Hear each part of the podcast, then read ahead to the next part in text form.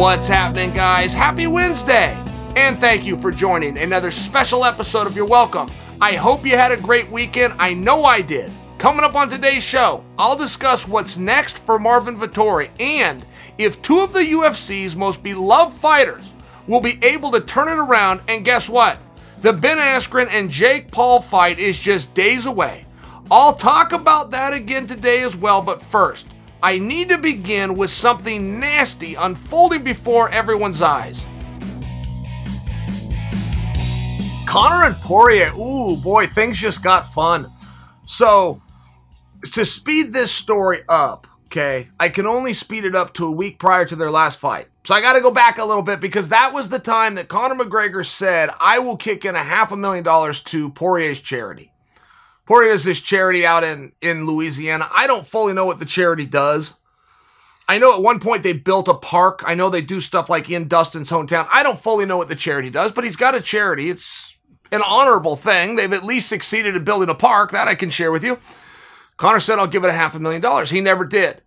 So Poirier outed him saying, "You never, you never paid the half a million dollars. We're good. Charity's doing fine. We're moving on without you." But he did out the fact that Conor didn't pay it, and that really embarrassed Conor. It didn't just upset him, it embarrassed him. And I don't know if we've ever seen Conor embarrassed before. Conor fired right back on social media, defended himself, said it was a donation, not a debt. I do not owe this. And I tried to follow where the money's going to go. Your side never got back to me. Your side left this hanging. So don't come around saying I owe you money. Oh, and by the way, our fight is now off. Go back to your old contract. I'm not doing you any favors. I mean, this is how upset and embarrassed Conor McGregor was. And I'll just share for you guys. It'll only be a few times in your life that you'll meet somebody very wealthy. You'll meet some rich people, but very wealthy is a, a whole nother deal. And I only know a few billionaires in my whole life. Lorenzo Fertitta being one of them. I only know a couple of billionaires, but I actually know them. But I was told this by a billionaire, and he told me when you get that kind of money, you will attempt to buy things that money can't. And he said, You'll be very hard to ever do a business relationship or transaction with a billionaire where you get a written down contract. So I don't understand. Why is that? And he said, The billionaire will operate on handshake so that he can pay you when it's done, so that he can show you he's a man of his word. He's buying integrity something money can't buy. He shared this with me, and I've done a couple of deals with some very wealthy people, and it's true. So I bring it to you guys. I never, I was never aware of it. You probably found that very interesting, but it is true. Rich guys don't want to just buy a yacht. They don't want to buy the fancy car, the fancy house. They're going to do all of those things. Not largely because they're rich, because they're scumbags and they want other people to know they're rich. They will try to buy things that money can't. And your word is number one. So Conor had his word called into question. Does Conor make a fair point? Based on the limited information we have, based on 160 characters or less, a, a couple of messages from both of them, Conor says he got left hanging on an email thread on where the money was going to go, and therefore that's why he didn't put up the money. And he's also saying it from the high handed approach of that's why I didn't send the money. I'm good for the money, but that's why I didn't send the money. No, Conor's not right here. Absolutely not. Conor never said, I'm going to check this, I'm going to vet this, my people are going to follow up. Conor said, I'm going to put $500,000 to your charity. He did that publicly in the media as a self serving message to say something about himself that he's a good guy. He then quietly didn't do it. Publicly, he said one thing that privately he didn't do. No, Conor's wrong here. Conor loses this. There was no discussion of checking and where it goes and back and forth and emails. There was a blanket statement said in the press in a self serving message that Conor felt was worth half a million dollars. Conor didn't give a goddamn about Dustin Poirier's charity or what he's doing in the park in Lafayette, Louisiana. And by the way, I'm not speaking to Conor. I donated to the charity. I couldn't care less about the park. I did it to look like a cool guy. I just brought it up to you guys and said that I did it, not to help them build a swing set. I said it so now you think Chael's a nice guy. I'm sharing with you why he did it. Conor thought this was half a million dollars worth of PR, which is why he did it to the press. Conor didn't want to write the check, which is why he did it and tried to keep it out of the press. That's what happened. And Conor's not going to be any happier about this than anybody else. But in no part of this deal, if you're trying to talk about being man of your word, and that is what they're arguing about, Conor was attempting to buy something that money couldn't, which was integrity. At no part in this did he put stipulations on it. He said, I'm going to write the check. He didn't write the check. By the way, I suppose we should discuss the threat by Conor McGregor to not fight Dustin Poirier. What do we take from that? Is that hype promotion? I mean, I will tell you, you're dealing with a master here. Conor McGregor is a master. And that will definitely get headlines, particularly if he stays with it. Stay with it two or three days. Let that die, then come back.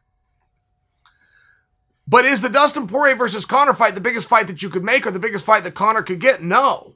No, it's not. So if you want to look at it from that perspective, it's not as though anybody's left holding the bag except Dustin Poirier. Conor's check won't be any smaller. Neither will the organizations. Neither will the pundits that cover these things. Red Panty Night is, is very real still. Still. Even if it's dimming, it's still real. I'm sharing that with you. I work in this space. I mean, in all fairness, the number one thing that Conor would get from fighting Poirier is try to redeem this and make it two to one. If it goes the other way and it ends up one and two, he looks like a fool. It's one and one right now. He could probably live the rest of his life like that. I mean, in all fairness, this this all comes from a competitive standpoint of Conor McGregor wanting to right this wrong, similar to the way he did with Nate Diaz, hoping that the story gets written that way. There's not a whole lot here for Conor, except for that. It's, it's a major intrinsic value. And all fighters will operate off that. All fighters that are out there, something makes them tick, something drives them. I'm just identifying in this case what it is for Conor is purely intrinsic. There is nothing in his world around him that changes if he beats Dustin Poirier. Inside, how he feels does. I bring that to you because I would tend to lean towards the side that this was a piece of promotion or that this was lashing out and that cooler heads will prevail. I tend to lean towards that side, but you now have Conor who is in a position because he had his word questioned, who is now given a word about something else. I mean, does he lose twice? There's not a, there's not a great position here. Conor didn't write a check he said he was going to write. Things don't get much lower than publicly saying you're going to do something to get yourself a pat on the back and then not writing the check. There's really not anything much lower than that. That's a that's a bad move. And he got outed for. Now what do you do? Do you double down? You try to right one wrong by showing him a man of your word by not fighting a guy? If he doesn't write the check and he fights him, he it's now two losses. Two things he said that he was going to do that he didn't do. However, does that get counted out by the fact that he already signed a contract and said that he would do it? See the problem? Guys always go a little bit too far. Go a little bit too far. He's in a bit of a corner right now on one hand, he said he was going to do a fight. On the other hand, he says he's not going to do the fight. Which one is going to be true? Whichever one is true makes the other one untrue. So even if he tells the truth, and you could go either way with it, he's now told a lie to the other one by default. Are you with me here? Are you staying with the story? Wake up. Hello. It's a little bit problematic, and he should have left it out. And I can personalize this. When I did The Ultimate Fighter with Wanderlei, who, by the way, I hope is having a wonderful life, but at that time did not get along well. Wanderlei demanded that I give an apology. Day one, demanded I give an apology. He should have stopped there. Could have looked like a good guy. He went too far. He said, and if you don't, I'm leaving. I quit on day one. Day one to a multi hundred thousand dollar project that hasn't started yet but has been paid for. He's going to quit. He can't quit. We're all there. He's trying to be the good guy. If he walks out and I stay and I got to train the teams, I'm now the good guy. So he can't quit, but he said he would. See the problem? He went too far. He was not wrong to demand the apology if he was trying to look like a good guy and I had just insulted the group. He wasn't wrong for that. It was a little weird. It was self serving, but he wasn't wrong. The mistake he made is not giving himself a way out. You always give your enemy a way out. Always. Even in the art of war, even if it's nation against nation, where actual things could be broken and people could be killed, you always give your enemy a way out. You'll never see the president of this country negotiating with the president of a different country without giving that guy a way out. Because we don't want to fight. The art of war, the best, best general never fires a shot. We've had presidents in this country who didn't understand the art of war, who have led us into battle because they didn't know how to negotiate. You always give your opponent a way out. Always. You never start throwing punches till you back up as far as you can. Your shoulders hit the wall. There's nowhere else to go. I got to now. I got to go forward. Now we have to fight. It was a mistake. When Wanderlei put that condition on it with me, it was a mistake. Because I wasn't going to apologize, and I didn't apologize, and he was on set next day for work at 8 a.m. Right now, he looks like a fool. It's one of these things. Conor's in a tough spot. What should Conor do? I spoke to somebody on Conor's team today, this morning, about this, whose advice for Conor is we need to write this check and we need to write it today. I'm looking around going, why? You owe 500,000. You need to write it for that point of your integrity. I agree with you, but in the world of PR, which is what we're discussing right now, he's just going to look weak. Conor tried to buy a half a million dollars worth of PR. He now got $5 million put against him by not being a man of his word, which questions everything. How are you going to go do business? Mr. Businessman, how are you going to do any business with him if you know that he can't be trusted? It's a big deal. So now he's going to write the check, but only because he got called out. I mean, you see where it becomes a mess? It's a mess. Now he says he's not going to fight Poirier. If he backs down on that, do you see where it becomes a problem? But do you also see where this becomes Dustin Poirier's problem? Dustin Poirier also overplayed his hand. The A side generally never, I apologize, the B side generally never knows who the A side is. Every fight, the athlete arrogantly thinks that he's needed. And that was Poirier's mistake. He's not needed. Conor's next pay per view is going to do a million buys.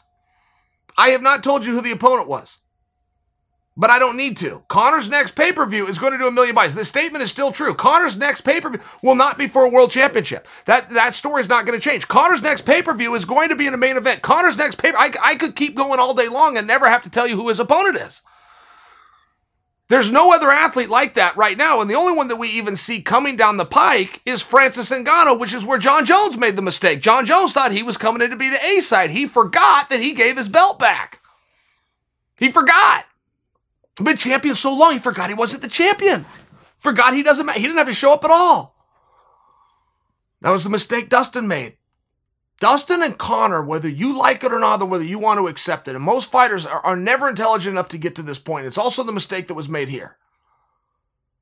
But Dustin and Conor, no matter how real this is, no matter how much they do not like each other, no matter what, they are partners. They are going to come together and they're going to do business one night. So if you attempt to insult or embarrass your partner, I will tell you, I have partners. I would never publicly embarrass my partner. I would never publicly insult my partner. Even in the world of trash talk, stay away from what's true. It's the truth that hurts. Number of things you can say about a guy. You start bringing the truth into it, you start to have a problem. I'm only sharing with you. I don't know where this is going to go. But if we are to quickly default to the idea that this is nothing more than promotion by Conor, you do have to hear the other side of it, which is Conor does not need and has never needed Dustin for extrinsic reasons. Internally, he'd like to get that one right. And that's a powerful feel. That's going to be a very powerful emotion in this. So let's see where this goes. But they are partners. And one partner just publicly, by using the truth, the thing that hurts the most, embarrassed another partner. Moving from two guys near the top of the lightweight division to someone trying to find his way back into that conversation.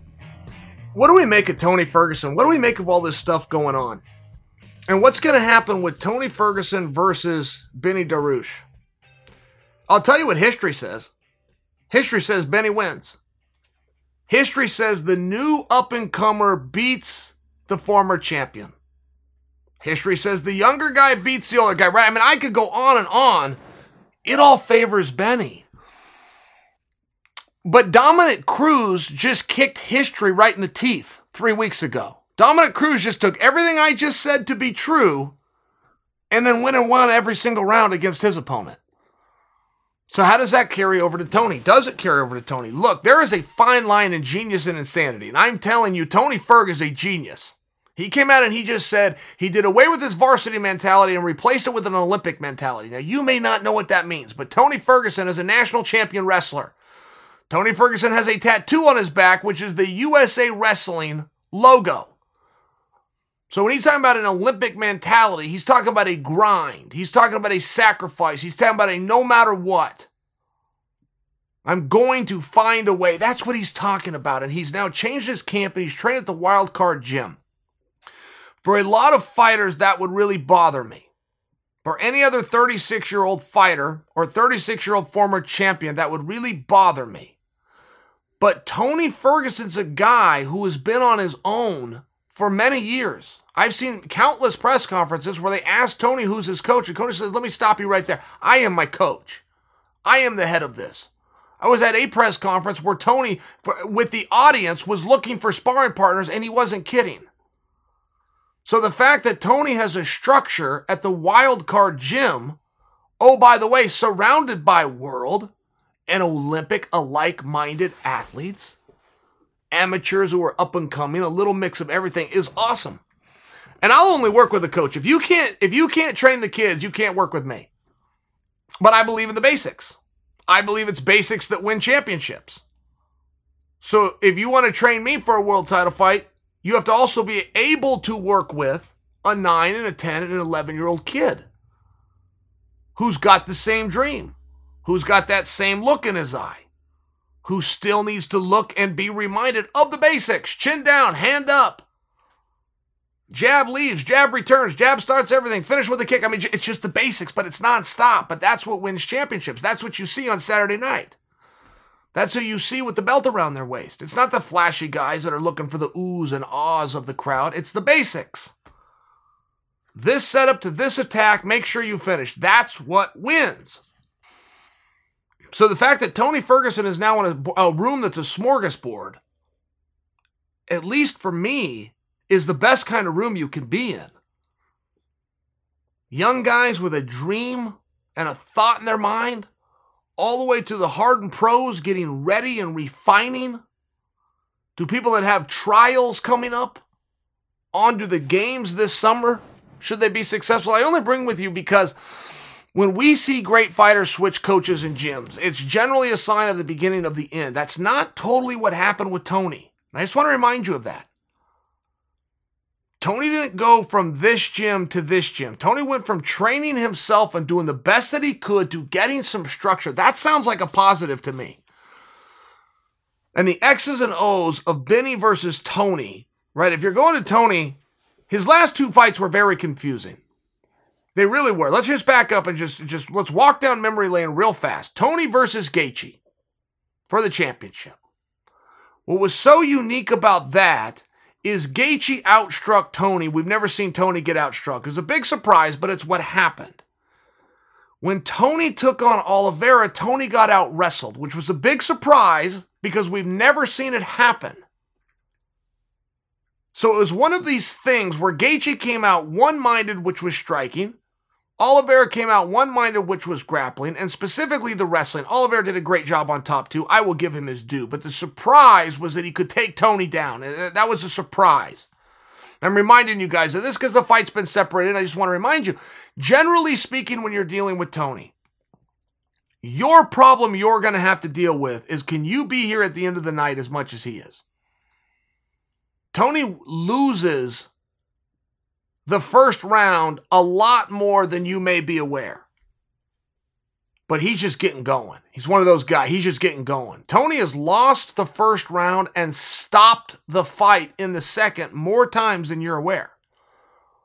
It's not a matter if he throws the first away and then grabs the next two.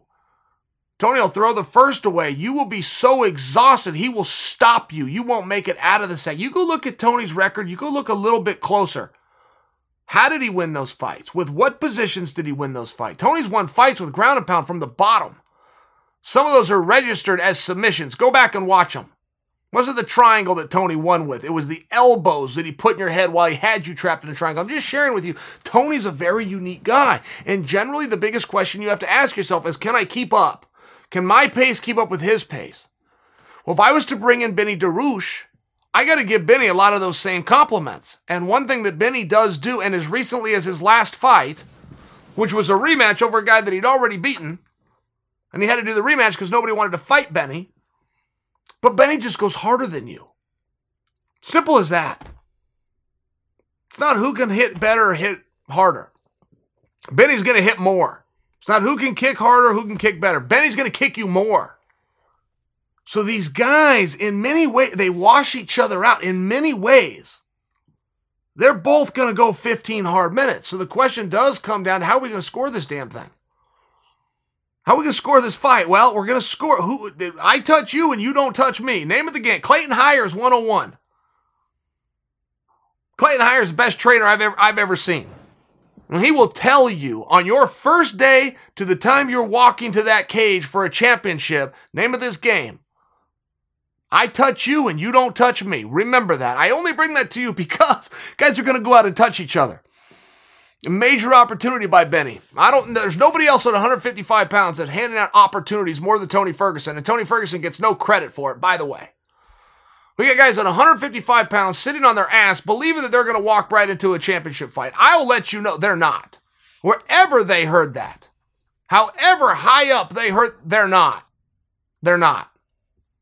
Championship fights are going to go to the guys that are fresh in people's minds, same as every other championship fight since 1993 when they set this cage up.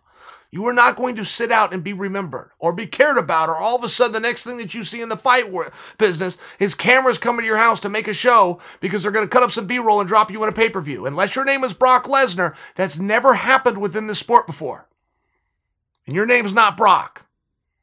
I bring it to you because Tony's giving out opportunities but nobody thanks him. That's a side note. Benny and Tony got a war coming. They got a war coming. There's going to be a lot on it. Whoever comes out of this is going to come out in a very good position. On a different conversation, I want Benny to remember this. There will be a day, and that day is coming. That day is likely to be here in 2021, when Benny will be the guy up in the loft and he can be a scumbag like the rest of the guys that pulls the rope up behind him, or he can be like Tony Ferguson that leaves the rope down so somebody else can climb up. I'm a Benny fan. We'll see how this goes. But I'll tell you, for me to stay a Benny fan, it only goes one way.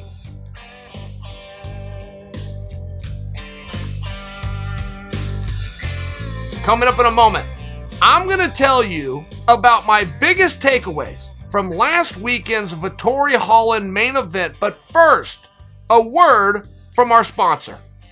I don't know about you, but I feel like I'm always looking at a screen now more than ever. And whether you are an avid news watcher or in serious need of a distraction, unplugging yourself is easier said than done. One of my favorite ways to rest my eyes and still get the content I'm itching for is by putting in my Raycon wireless earbuds and listening to something fun like You're Welcome. Whether you're catching up on past episodes of You're Welcome, binging on an audiobook, or powering through a workout with a pumped up playlist, a pair of Raycons in your ears can make all the difference. What I like most about my Raycons is they actually fit my ears. Unfortunately, there there's always a few earbuds that seem to fit in my mangled cauliflower ear. These earbuds are the most comfortable and the most discreet. No dangling wires or stems to get in the way here. And they come in a range of stylish colors. Raycons are built to perform anywhere and anytime with water and sweat resistant construction and Bluetooth that pairs quickly and seamlessly.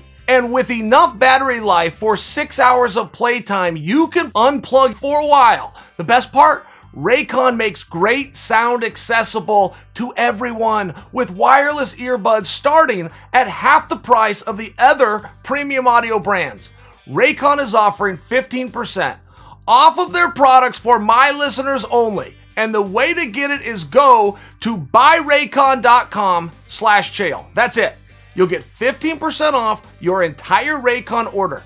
So feel free to grab a pair and a spare. That's 15% off at buyraycon.com slash chael. Buy, R-A-Y-C-O-N dot com slash chael.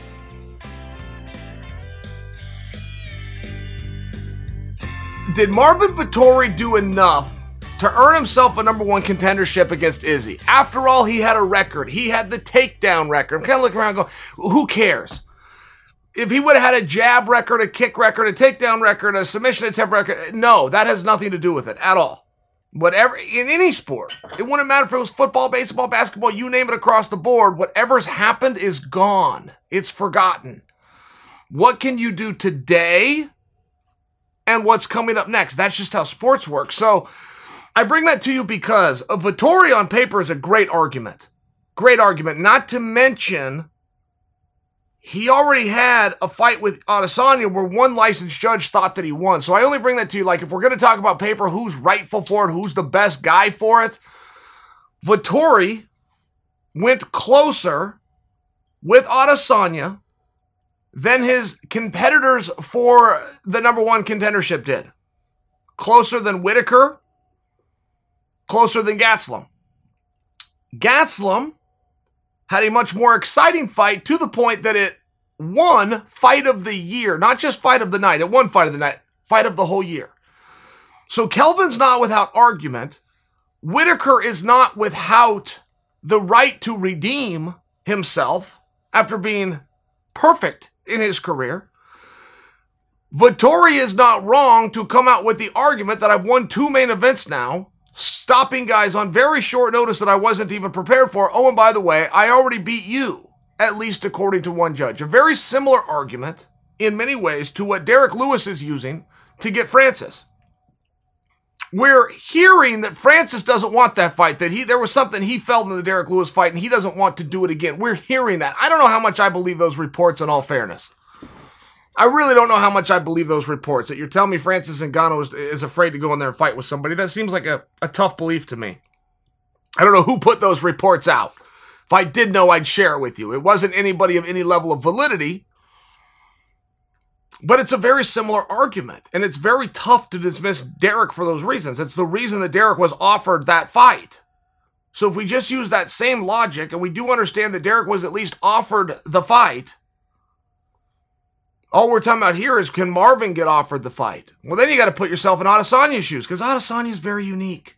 He's very unique. It's not like anybody else. Adesanya has not fought anybody in well over a year and a half that he didn't want to fight. I don't know of any other champion that has controlled his own career as much as Adesanya. So I keep harping back to the idea that you must get Adesanya's blessing. I would guess that Adesanya would like a little bit of parody. And I also brought that to you guys a week ago. I brought you that statement because I was looking at Vettori, I was looking at Whittaker, and I was looking at Kelvin, and I had forgot that Adesanya fought Vettori. I forgot it. So when I told you that I thought that Adesanya would like a little bit of parody and that that was good for Vettori, I forgot that they fought. Does that matter? Look, it appears to me that Adesanya is going to have to start redoing fights. Unless Adesanya just gets wild and crazy and calls out Darren Till, which he might. Which he might, but absent of that, right? And then he's got to get Dana to listen. He's got to get a whole lot of people to listen, but he's shown that he's pretty good at getting people to listen. So outside of Darren Till, it still brings you back to the Paulo Costas of the world who sat out it brings you to the Whittaker Gastelum, and they're going to eliminate one of each other. One of those two gets eliminated from this conversation, and then it leaves you with Vettori. I mean, I would think that Marvin Vettori is in a really, really good spot right now. And Vettori did some stuff in that match that he didn't get credit for. A lot of the talk was not Vettori's takedown. Vettori's takedown was actually dialogue number two. Surprisingly and unfairly, the biggest talk coming out of that fight was Kevin Holland's inability to stop the takedown. That was talk number one. That was followed by a record setting amount of takedowns by Vettori, which should have, in all fairness, been number one. But you still missed the fight. You still missed the championship rounds that Vettori pushed through with ever bit as much output as he did in rounds one and two. That is rare. And I understand where the audience won't always appreciate that. You expect your athletes, as long as they're on the field, to be in condition to go as long as the play is going. I'm just sharing with you in this sport, a lot of guys can't. And Vettori proved that he can. Also, Vettori took some big shots. And it's a question of how did he handle those shots or what did those shots do to him? And guess what? Nothing. Some of you are disputing that he even took big shots right now. I know you are. Some of you are hearing that go, Chael, he didn't take any big shots. Yes, he did. He took some really big shots. His knees just never buckled. He never backed up. He never showed it. He dealt with it and he pushed forward.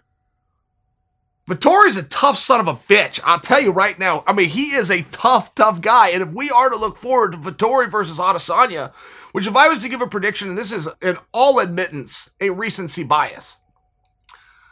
But if I was to make a prediction for how that fight would go, I would just have to look back to their first fight, which Vettori did a lot better on his feet than people thought he would do, and Vettori's takedowns were a lot better than people thought they were. Now, Adesanya's takedown defense has never been at a higher point. So I think that you do have a different fight. But different doesn't necessarily mean you have a different outcome. And don't forget this outcome. Don't tell me Adesanya won. I, I, I get it. But what I'm sharing out, one judge said Vettori won. Michael Bisping called it ringside, and Michael Bisping said Vettori won. So when I talk about a different outcome, what I'm saying is even in the absence of the takedowns, we should not falsely believe that Vettori couldn't just change to his plan B, which is stand up fighting, and he's pretty damn good at it. That's one thing that could be ignored. And you're going to take shots when you fight Adesanya. He's just too fast. He's just too crafty. You're going to take shots. Vettori showed in their first fight, and then reminded us again Saturday against Kevin Holland that he can take a shot. It's an interesting match. In a normal world, in any other weight class, I would come to you today confidently telling you we're going to see Vettori versus Adesanya. The only reservation I have, because Vettori checks every box. Main event fighter, yes. Proved he can win main events, yes. Top guy, yes. Proved he can go with Adesanya, yes. He checks every box. This is very unique that you need Adesanya's interest. And Vettori got it once. Adesanya didn't have the same pull back then. Maybe getting his interest, I'm talking about Adesanya back then, was you just get a phone call, this who you're fighting. Maybe I understand it was a different time. He got it all the same once. He deserves to get it again. I would like to see Vettori get it again. But we need to hear from the champ. If the champ says yes, then this fight will happen. So those are my thoughts on Marvin Vettori, but now let's turn our attention to the guy who was on the other side of the octagon a few days ago. What do you guys think is going to happen with Kevin Holland? I, I ask you from this perspective. Do you think he's going to be able to plug the holes in his game? Look at it like that. And now that that has been exposed, and everybody gets exposed over time, some guys' holes are a lot smaller. Some guys' holes are more glaring. But everybody gets exposed. And I only bring that to you because this isn't a pick on Hev- Kevin Holland. Kevin Holland is a guy that nobody knew who's now a main eventer. A multiple time main eventer. I mean, Kevin Holland's done a great job in the sport. If anybody's had a meteoric rise, but because of that, because of all eyeballs on him, we're starting to see, study, and break down some of the deficiencies that he's had. And now that we've seen it twice in a row, what do we make of that? Well, I would stop you right there only to tell you this. We haven't seen the same problem twice in a row. Not in a fair perspective because they were back to back. I don't know that was two five round fights or if that was one 10 round fight in, in the vein that they were back to back. When Kevin learned against Brunson that he's got some problems with positions, that first off, the takedown need, uh, defense has got to offer more resistance. Second off, the scrambles from the bottom have to be an emphasis way before your triangles and arm bars. And third, and by far most importantly, you cannot beat good guys from your back. Doesn't happen. You're not, you don't win main events from your back. You can win them on the ground. You can't win them from your back. And there's a difference.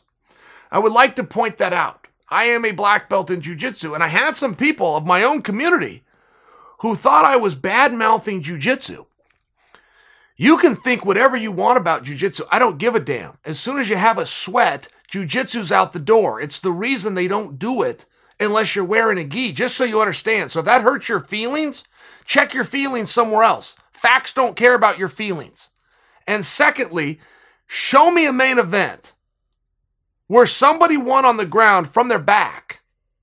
That's what I'm offering. Not saying you can't get on top of somebody, he's ready to go and you put in a choke from the top. I'm talking about from your back in a main event. And I know you could bring me examples. You could laugh in my face and say, Chael, I saw Anderson do it to you. I understand these things. sharing with you that was 2009. It was a rarity. And I'm talking about in today's world. Kevin Holland represents a new age of fighter. And main event guys don't win from their back. It's a broad stroke statement. But it's also a lesson that you want to take away with. There's people that are hired, it is solely their job. I'm a big wrestling fan. But USA Wrestling, we do it every year. One person's job. World Championship happens. They go into the office, into a room alone, and lock themselves in there for about a month. And they watch every single match in every single weight class, and they take notes. At the world and Olympic level, how many takedowns happened in the entire tournament? Great. How many of those were a single? How many of those were a high crotch? How many of those were a double? Great. When people scored on top, were they scoring with a Turk, with a bow and arrow, with a leg lace, with a gut wrench? And they will break these things down.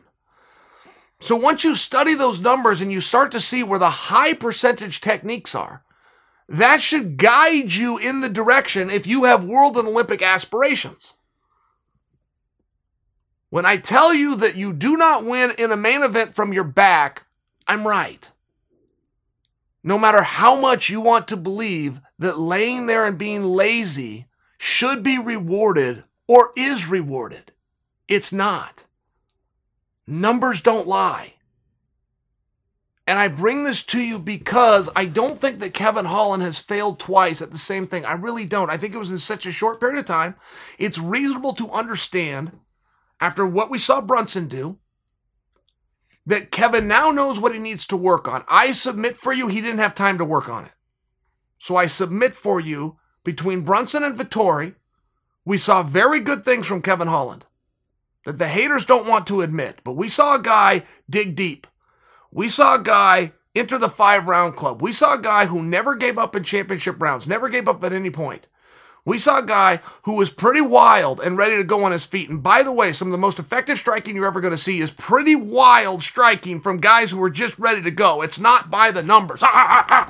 You're throwing. That's the stuff that lands. That's the stuff that sticks. That's the stuff that's hard to see. I see Kevin Holland I see a great product here. But I see a guy who's going to need to work on this grappling business. But it's a three prong approach, and he's got to understand all three. It can't just be offer resistance to takedowns. Okay, problem solved. No, wrong. Wrong. If you can scramble up off the bottom, in many ways, that's more effective. If you stuff a takedown, the fight goes on. If you get taken down, you get up off the bottom, your opponent's now done. That will break him mentally. And I will tell you this as a wrestler if we go through the energy to exert, to take somebody down, which is the most energy you can use for any single technique within all of the unified rules, we must have a second to hold you there. We must be able to get a couple of breaths back. And if you go down, you cause a scramble, and you pop back to your feet, the wrestler has now exerted energy and he's stuck in the same spot that he admittedly did not want to be in, which is why he attempted to take you down in the first place. It's paramount that you can get off the bottom. And ultimately, from a mindset, you got to know you're not going to win a fight against the good guys from your back. Period. Period. You're not going to win a fight from your back. So, what does that mean? If you're a ground fighter, what's that mean? It means do the Demian Maya and get the damn reversal. People love to talk about how many fights Demian Maya has won off their back. Those people have short term memories? Very, very few. Maya goes to his back and instantly sets up a half guard what? Sweep. Reversal. Gets him on top. He's still on the ground. He's a ground fighter, but he's now on top. That's completely different jujitsu. You now have position. Effective jujitsu in MMA goes in two orders, but it goes in this order position, submission. In grappling, it can be submission followed by position, not in MMA. It is position first, then submit. You got to get on top. So when we look at some of the holes in Kevin's boat, and these are the only two that we've seen, we've seen him seven times in the last 14 months. That's a lot of times. And we've only identified one bad thing, and you're going to come out badmouth Kevin Holland to me? How? Out of seven fights at a weight class that he says he doesn't even want to compete in, we found one hole. Man, that sounds like Kevin's done a pretty goddamn good job to me. I feel like I could watch any other fighter fight seven times and I could bring you more than one air that they're making. I, I really feel like that. With Kevin, see him fight seven times. I see one problem. Kevin's talking about going to go and train with DC. I don't know that anybody knows the sport better. Maybe a couple of people as well. I, I don't know that anybody knows the sport better than Daniel Cormier. And I've seen Daniel coach. I will also share with you, I'm not sure anybody can communicate and teach the sport better than Daniel Cormier. So if Holland says that's what he's going to do, I think he's in great hands. I would encourage Kevin in the meanwhile to not believe he has to start with the master. Or if I if I want to learn boxing, I don't need to go spar with Wilder today. I need to work my way into that. I only bring you that because to learn wrestling at a late age, you have to do one thing. You have to, which is humble yourself. And you want to know why? You want to know why? It's not like an art, like where you got to bow and it's about humility. No, excuse me. All the wrestling gyms that you're going to find, you're going to have to go to a junior high if they have a program a local high school likely will have a program. You can attach yourself to a community college that allow you in the room, or you're going to have to go to a summer camp, which, by the way, is largely done by kids. What's that mean? That means you're the big bad guy fighting on ESPN on Saturday night. You're about to get your ass kicked by some children. It's the reality. Until you know what you're doing in wrestling, until you understand some of those basics, get your hips back, arms come inside crossface, peel away. Until you understand these things, you're going to lose to some children, which you must humble yourself. I watched Randy Couture as the heavyweight champion of the world go into a high school room every single day and wrestle.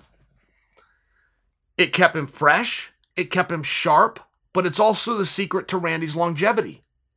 It wasn't good vitamins, luck, DNA, it was none of those things. He trained with the kids. Nobody could pass him up. So next generation comes along, they just pass you up. Your knowledge that was new and cutting edge is now old. That's just that's just sport. Never happened to Randy because he always trained with the kids. He trained with that next generation. But I want to bring you this point because Kevin Holland to learn rest to learn wrestling's tough. Look, you want to learn karate, go grab the yellow pages and flip through it. You'll find a school. Go ahead and go in there. You want to learn taekwondo, go get to an internet, type it in, man. A gym will pop up. You there's no such thing in wrestling. There is no gym in wrestling. There is no studio. There is no come sign up and be here tomorrow at three. It doesn't exist. It exists in the schools, and the schools exist with the youth. Which means, yes, you're going to go take some beatings from juniors, from sophomores. It's tough. It's tough. But if it was a good enough strategy for Randy Couture, it's a good enough strategy for you. And I only offer that to you because, from what I know of Kevin Holland, he's brave. He's ferocious. He's fun. He's charismatic. I don't know if he's humble. I don't know. I don't know. He probably doesn't know. He's probably not been in this situation. But that's the one thing tough about wrestling that people never understand. Why can a wrestler come over and learn boxing? Why can a boxer come over and not learn wrestling? Because the boxer doesn't have anywhere to learn it. People don't understand this concept. It's not that they're different levels of athletes. It's that you can go sign up for boxing anywhere. You can only get wrestling in an institution. Nobody else wrestles. So now you got to humble yourself. You go talk to the coach. You got to introduce yourself. Go find yourself a pair of shoes and you got to show up every day on time. And they're long and hard practices, and you're going to get whipped by some kids. It's a tough thing to learn wrestling. You could do it if you want, but it's a tough thing to learn. Adversely, you cannot just fly out even to the master of Daniel Cormier, because Daniel will watch you and he will guide you and he will instruct you, but he's going to make you wrestle with the only people that do the kids.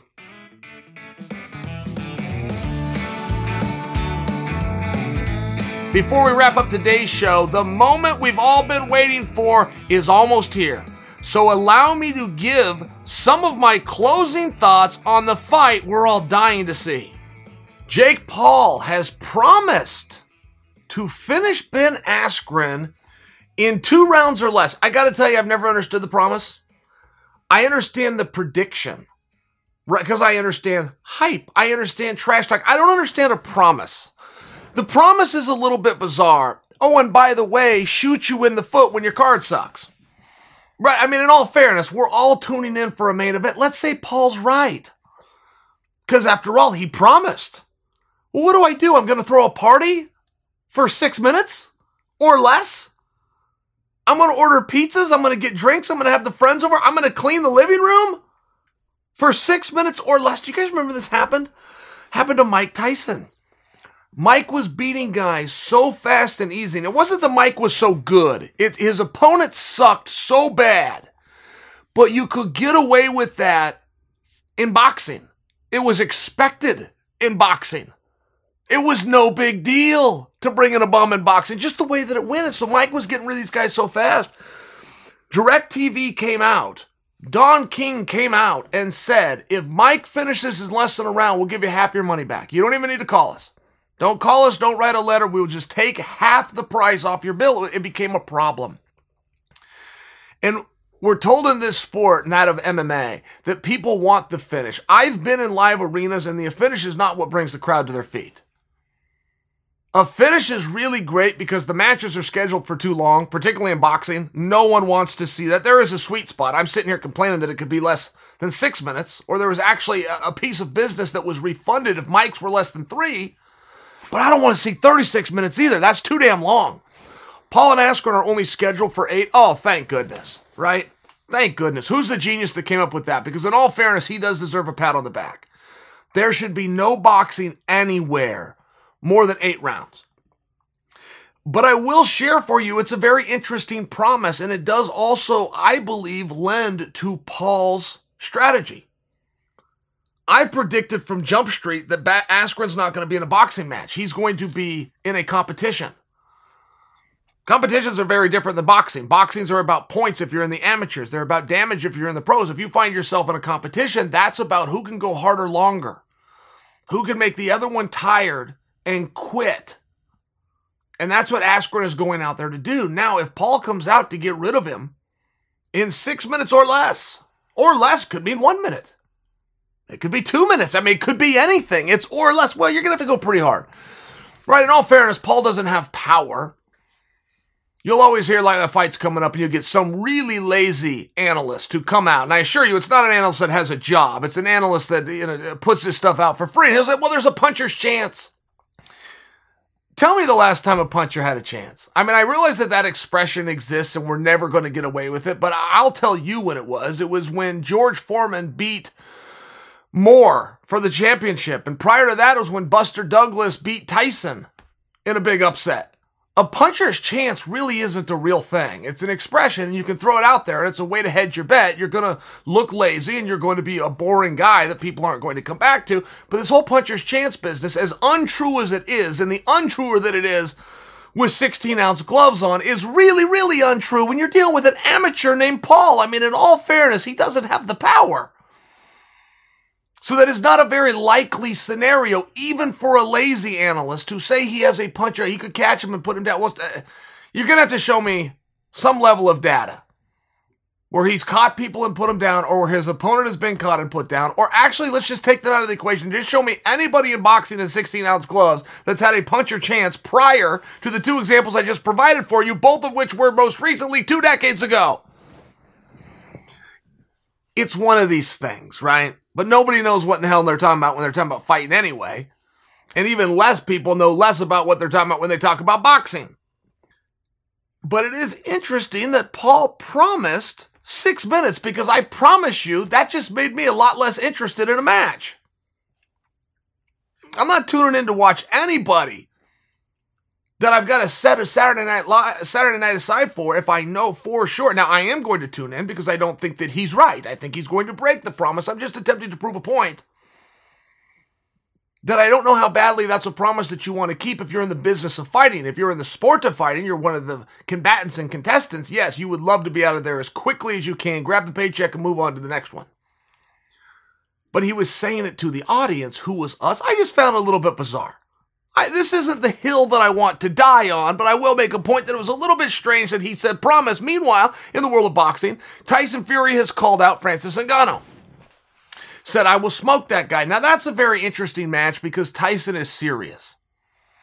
I don't think that Tyson and Ngannou are ever going to do business together. And I think that even if they are, Tyson's just looking to, to hype the fight. What I'm sharing with you, if Tyson Fury was offered that opportunity, he would take it. This would not be in a song and a dance like you do when you deal with Floyd Mayweather, who's going to dangle something and see if there's any biters. And if there's not, he'll put his head down. And if there are, then he's going to turn them upside down and shake their pockets till the money falls out.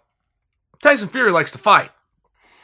And it is a, very, a little bit of an interesting match, right? Because what rules are we going to go under? It, sound, it sounds like Queensberry. But that also would pertain to what gloves we're going to wear. If we're going to put on 16 ounces, then yes, Tyson's going to go kick Francis's ass. That's true. They put on four ounces, Tyson's going to beat him up, but it's it's it's not going to be easy. That one's not going to be quite as easy. That one is going to have a little bit more discussion behind it. The big problem that they would have, even even in this make believe fight that isn't going to happen, Francis is on accident able to rely on his opponents not engaging. The plan to fight Francis is circle for 10 minutes and get him tired. That's the plan or the hope.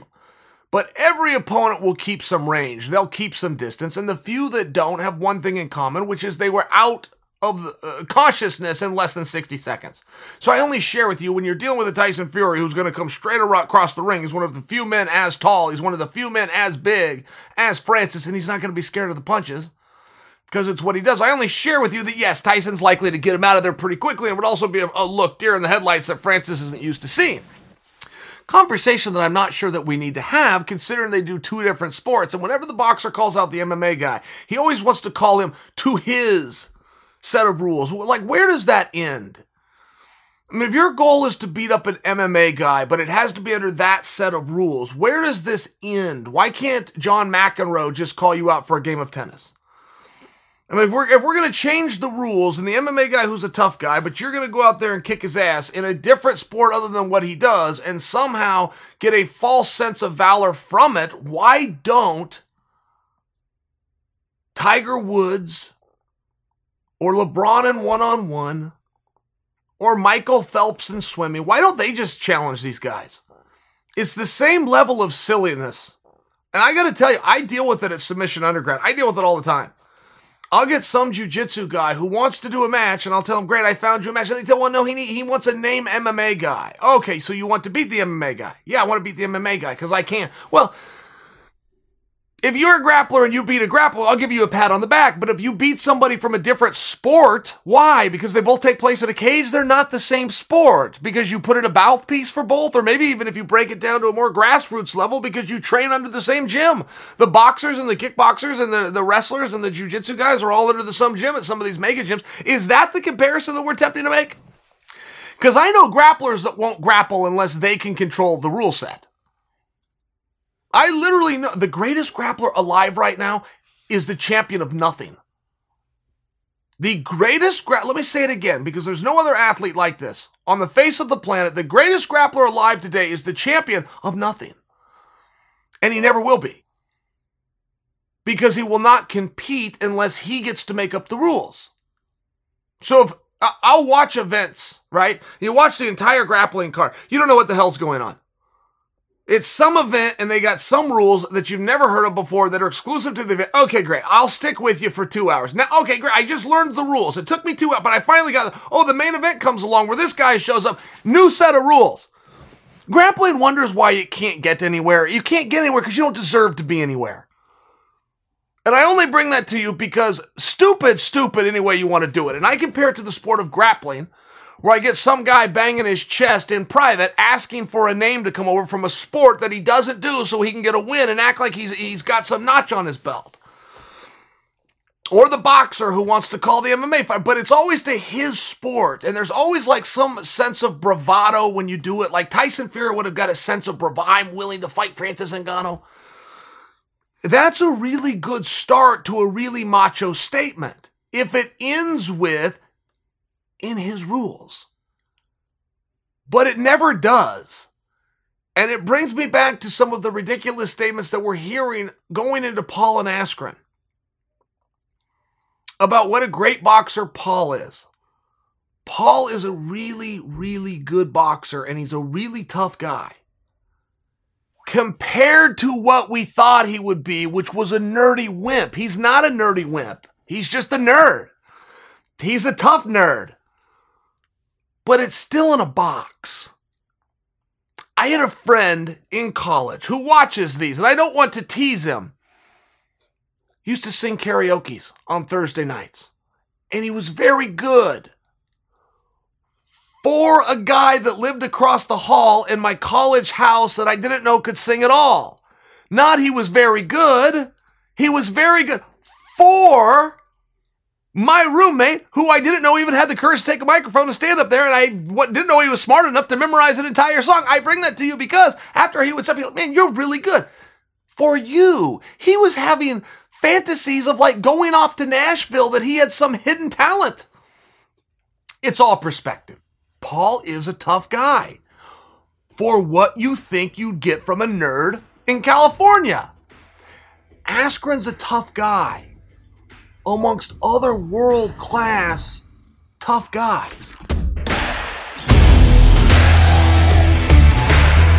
All right, guys, that's it for today's show. If you enjoyed it, please head to Apple Podcasts. Leave us a five star review, like our friend Brad, who says, favorite podcast. Always the smartest guy in the room. Well, thank you, Brad.